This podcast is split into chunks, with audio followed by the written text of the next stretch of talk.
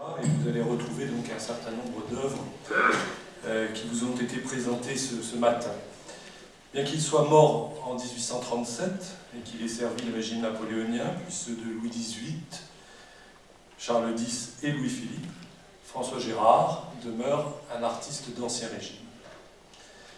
Par sa naissance, en 1770, par sa formation, à partir de 1782 au sein des jeunes artistes pensionnés par Louis XVI, puis dans l'atelier de sculpture d'Augustin Pajou, où il apprend à partir de 1784 à modeler avec habileté, dans l'atelier de Nicolas Guy Brunet, où il s'initie à la peinture, et enfin, à partir de 1786, dans l'atelier de Jacques-Louis David. Il côtoie alors et se mesure à Jean-Germain Drouet, Anne-Louis Giraudet-Triozon et Antoine Jean Gros, et suit un parcours habituel au peintre de son temps. En 1789, il obtient le second prix du concours du prix de Rome. En 1790, il tente à nouveau de concourir, mais il est contraint de repartir à Rome après le décès de son père. C'est un séjour de très courte durée, puisque Gérard rentre à Paris dès 1791, mais c'est un séjour qui a été sans doute très profitable, puisque le jeune artiste a à cette occasion retrouvé l'Antiquité et les grands maîtres de la Renaissance et du Baroque pour continuer à se former l'œil et le goût. Protégé par David, Gérard expose à partir donc de son retour à Paris au Salon et obtient un logement et un atelier au Louvre. Très vite, il comprend que le portrait est un genre plus lucratif que la peinture d'histoire et qu'il peut lui permettre de devenir célèbre plus rapidement. Les portraits exposés au salon en 1796, euh, en particulier Isabelle et sa fille, euh, que vous avez sur l'écran, conservé au musée du Louvre, et en 1798, euh, le portrait de la famille de l'orfèvre Auguste, qui aujourd'hui n'est plus localisé, consacre son talent et l'invite à persévérer dans cette voie. Gérard va alors manifester beaucoup de discernement dans le choix de ses modèles. Laure de Bonneuil, épouse euh, de Regnault de Saint-Jean d'Angély, qui est un, personnage euh, très en vue. Juliette Récamier, Thérésia Cabarus, Joséphine Bonaparte, épouse du premier consul, ou bien Joachim Murat sollicite l'artiste et aide par leur propre célébrité à sa renommée. Gérard, portraitiste, maintient une tradition d'ancien régime. Il est parvenu à sublimer la réalité sans perdre la ressemblance. Il a une technique parfaitement maîtrisée qui se joue avec illusionnisme des matières. Il sait donner du faste à ses compositions. Ses toiles sont de dimensions souvent ambitieuses. Son sens de la mode et de l'ornement ont su plaire à ses commanditaires. À 30 ans, il s'impose en portraitiste officiel d'un nouveau régime qui désirait ardemment s'inscrire dans la tradition iconographique des rois bourbons. En 1800, Marie-Laetitia Ramolino, la mère de Napoléon Bonaparte, commande son portrait afin de pouvoir l'offrir à son fils Lucien Bonaparte. Sans doute s'agit-il de la composition que vous avez sur l'écran, où le modèle paraît assis, tourné vers la gauche, avec la statue de la fécondité à l'arrière-plan. Dans la tradition d'Ancien Régime, la toile n'est pas dépourvue de propos allégoriques, la statue de la fécondité soulignant ostensiblement le rôle de génitrice d'une famille destinée à exercer le pouvoir. Achevée au début de l'année 1801, la toile euh, non localisée avait sans doute incité Joséphine, épouse depuis le 9 mars 1796 de Bonaparte, à demander à son tour son image. Gérard la représente alors assise nonchalamment sur une banquette de coussins, jouant avec subtilité des horizontales, afin de mettre en valeur le corps du modèle et de souligner l'état d'oisiveté auquel accédait une nouvelle classe sociale. Exposé au salon de 1801, le portrait avait suscité les commentaires les plus élogieux, et en février 1803, le premier consul posait donc pour une effigie en buste, conservée au musée Condé à Chantilly, qui était destiné à demeurer dans l'atelier du peintre afin de servir de modèle au visage des portraits futurs. Euh, Bonaparte sait qu'il n'aura plus le temps de poser et donc décide de poser une seule fois pour ensuite permettre à Gérard de démultiplier l'image. Il renoue ainsi, il plagie, même pourrait-on dire, euh, avec la pratique des souverains d'Ancien Régime. Depuis 1796, Napoléon Bonaparte s'était plié à l'exercice de la pose. Cette année-là, Antoine Jean Gros livrait l'effigie fiévreuse du pont d'Arcole que nous avons vu. En 1800, David était chargé par le roi d'Espagne, Charles IV, de représenter de manière tout aussi héroïque le premier consul franchissant les Alpes au col du Grand Saint-Bernard. Et en cours d'élaboration dans l'atelier, l'œuvre avait rapidement donné lieu à des répliques commandées par Bonaparte lui-même. Aussi, lorsque Napoléon devint empereur, euh, se tourna-t-il vers Gérard afin d'obtenir les images officielles qui disaient qui. Gérard demeurait tout empreint de l'esprit du XVIIIe siècle et il offrait au nouveau souverain l'opportunité d'inscrire sa propre image dans la tradition. Tradition, vous l'avez déjà vu ce matin, avec Rigaud, donc portrait de Louis XIV et portrait de Louis XV, euh, le Duplessis euh, figurant Louis XVI et le Calais figurant également Louis XVI. Pourquoi ce succès de Gérard? Tout simplement parce qu'il était, et je le répète, attentif à la ressemblance et à l'attitude qu'il voulait de la plus frappante vérité, tout en forçant la nature à paraître toujours un peu plus belle. Et c'est ce qui avait fait le succès euh, de tous ces portraitistes du XVIIIe siècle. Il était exigeant quant à la pureté du dessin, à la justesse des tons, à la transcription illusionniste des matières, aux soins et au fini de l'exécution, soit toutes les qualités qu'avaient développées avant lui les portraitistes de cour.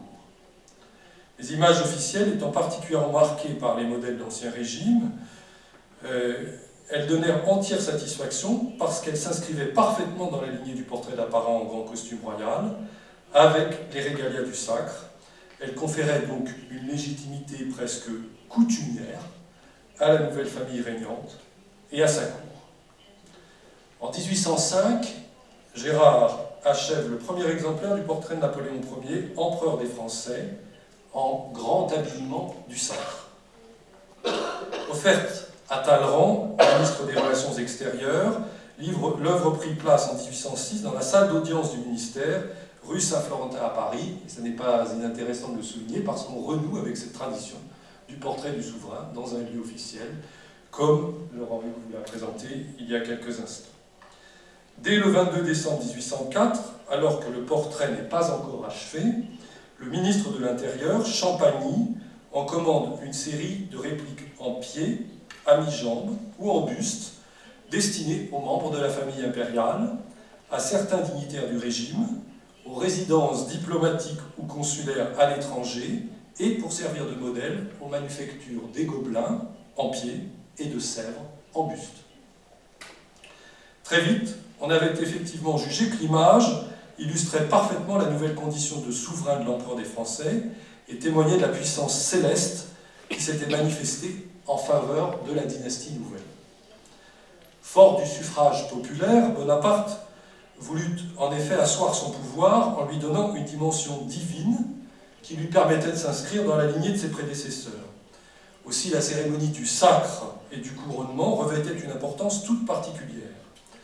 Elle permit, en présence du pape Pie VII, de revêtir à Paris le grand habillement et de recevoir les ornements impériaux, soit une couronne composée par l'orfèvre Biennet de 44 feuilles de laurier, 12 plus petites et 42 graines, toutes montées sur un bandeau ovale s'ouvrant à l'arrière à l'aide d'une agrafe, de l'épée sommet du régent que le joaillier Nito, l'orfèvre Audio et le directeur de la manufacture euh, d'armes de Versailles-Boutet avaient livré au premier consul après en avoir reçu la commande en octobre 1801, de la main de justice, du sceptre et du globe impérial également dessiné par Diennet, de l'anneau d'émeraude monté par Marguerite, euh, qu'il porte donc euh, sur son gant, du grand collier de la Légion d'honneur du premier type et du manteau de velours pourpre semé d'abeilles d'or, brodé alentour et doublé d'hermine, fruit de la collaboration entre le marchand d'étoffes Vacher, le tailleur Chevalier, le brodeur Picot et Madame Toulet Fourreur. L'habit comprenait aussi des souliers blancs brodés d'or, livrés par le bottier Berger, une tunique de soie blanche également brodée d'or et ornée en bas de crépines d'or conçues par Chevalier, une ceinture et des gants blancs brodés d'or, ainsi qu'une cravate en dentelle. Lors de la cérémonie, Napoléon avait également demandé la présence des régalias utilisés lors des sacres des rois de France. Mais contrairement aux nouveaux ornements impériaux, ceux-ci n'avaient pas été déposés sur l'autel au début de la cérémonie et par conséquent n'avaient pas été bénis par le pape. Le portrait de Gérard laissait bien évidemment apparaître tous ces éléments, portant une attention extrême au grand habillement, usant d'une composition similaire à celle utilisée pour les Bourbons, le modèle paraissant debout, une draperie à l'arrière-plan, les régalias posés sur le pliant, le trône des Tuileries aisément reconnaissable. La maîtrise technique de l'artiste, sa capacité à parfaitement saisir la ressemblance et à transcrire les volumes et les matières, la noblesse de la composition, son aptitude à conférer une dimension humaine tout en soulignant la pompe du sacre répondaient admirablement au désir du souverain et explique que la composition ait été choisie comme image officielle destinée à être multipliée. Marqué par la tradition, le portrait en grand habillement fut dès lors adapté pour les autres membres de la famille impériale. Début 1806, Napoléon demandait au maître de peindre un portrait d'apparat figurant l'impératrice Joséphine en habit du sacre pour faire pendant à son propre portrait. Exposé au salon de 1808, la toile suscita les commentaires les plus élogieux, tant pour la ressemblance, le naturel, que le traitement des étoffes.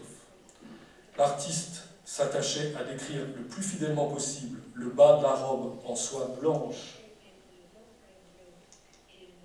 brodé et orné de franges d'or, le grand manteau de velours pourpre, tous deux livrés par le marchand d'étoffes Vacher, Madame tous les fourreurs et les couturiers Leroy et Rimbaud.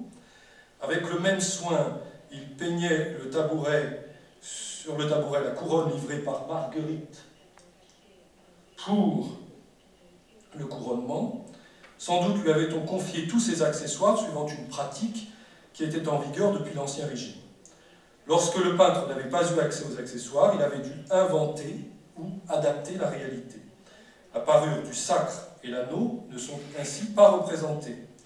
Le corsage de la robe est différent de celui orné de diamants qui avait été porté à Notre-Dame de Paris le 2 décembre 1804 à l'occasion de la cérémonie. Le trône était une variante de celui de Saint-Cloud créé par Jacob Desmalter d'après les dessins de Percier et Fontaine. Il s'agissait là d'entorses bien légères. Au salon de 1812 avait été montré le portrait de euh, Marie-Louise en grand habit, décrivant la nouvelle souveraine debout, gagnant ainsi en autorité et en faste. L'image répondait aussi parfaitement aux impératifs de démonstration du régime, tout en s'inscrivant encore de manière délibérée dans la tradition. Par mimétisme, et aussi peut-être à la demande euh, de euh, l'empereur, ses frères passèrent à leur tour commande de leur portrait officiel. Ce fut le cas probablement en 1809 pour Joseph Bonaparte, l'aîné de Napoléon devenu roi d'Espagne l'année précédente.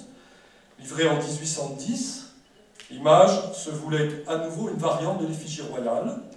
Le manteau semé des tours de Castille et des lions de Léon, la tunique courte, la couronne, le sceptre, l'épée, le collier de la toison d'or, celui de l'ordre royal d'Espagne créé à la demande de Joseph, le grand cordon du même ordre, le chapeau orné de plumes et le trône au dossier timbré du J de Joseph sont propres à la rhétorique de l'image du souverain.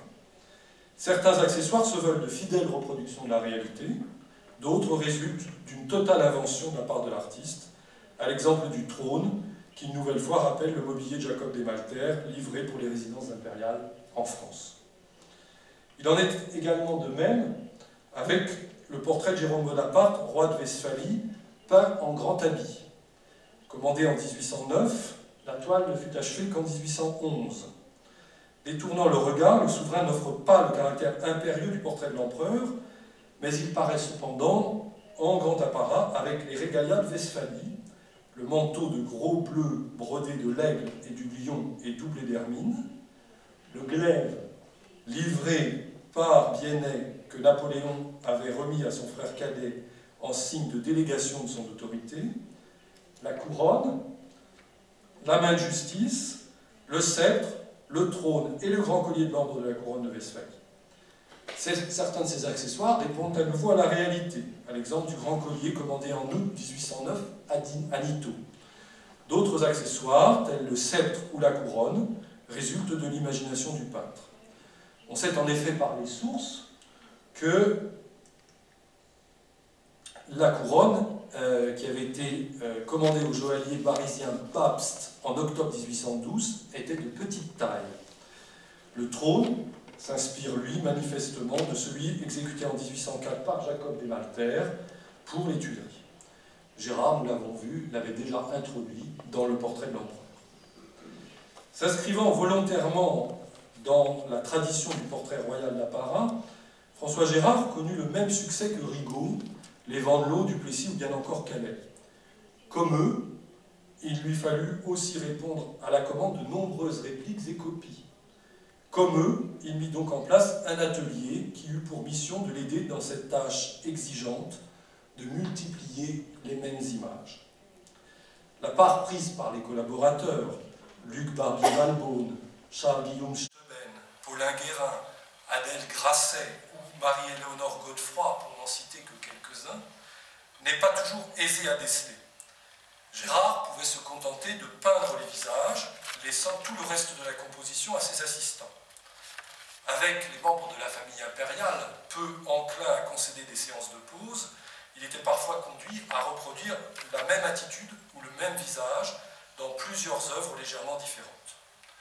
Dans un texte publié par Charles Normand, le premier biographe de Gérard, en 1847, mademoiselle Godefroy livrait certains secrets de cette fabrique du portrait.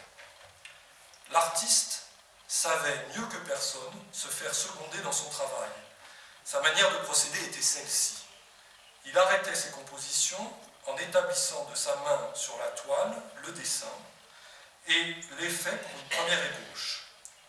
Ensuite venait l'aide matérielle, qui consistait à couvrir du ton convenable et convenu le morceau indiqué pour le travail de la matinée. Et pendant ce travail, lui, toujours présent, et s'occupant d'une autre partie du tableau, reprenait souvent dans la pâte fraîche et finissait de sa main le morceau, y laissant sa touche et tout ce qui y restait d'intellectuel. Ceci n'empêchait pas qu'il ne fit dans ces mêmes tableaux entièrement, dit proprio pugno, les choses les plus friandes et les plus délicates. D'abord, toutes les chairs et absolument tous les fonds pour lesquels il faut une si grande intelligence de l'art. Pouvait-on espérer une élaboration plus marquée par les pratiques d'Ancien Régime? Pour portraiturer les grands, il semblait que rien ne pouvait être changé.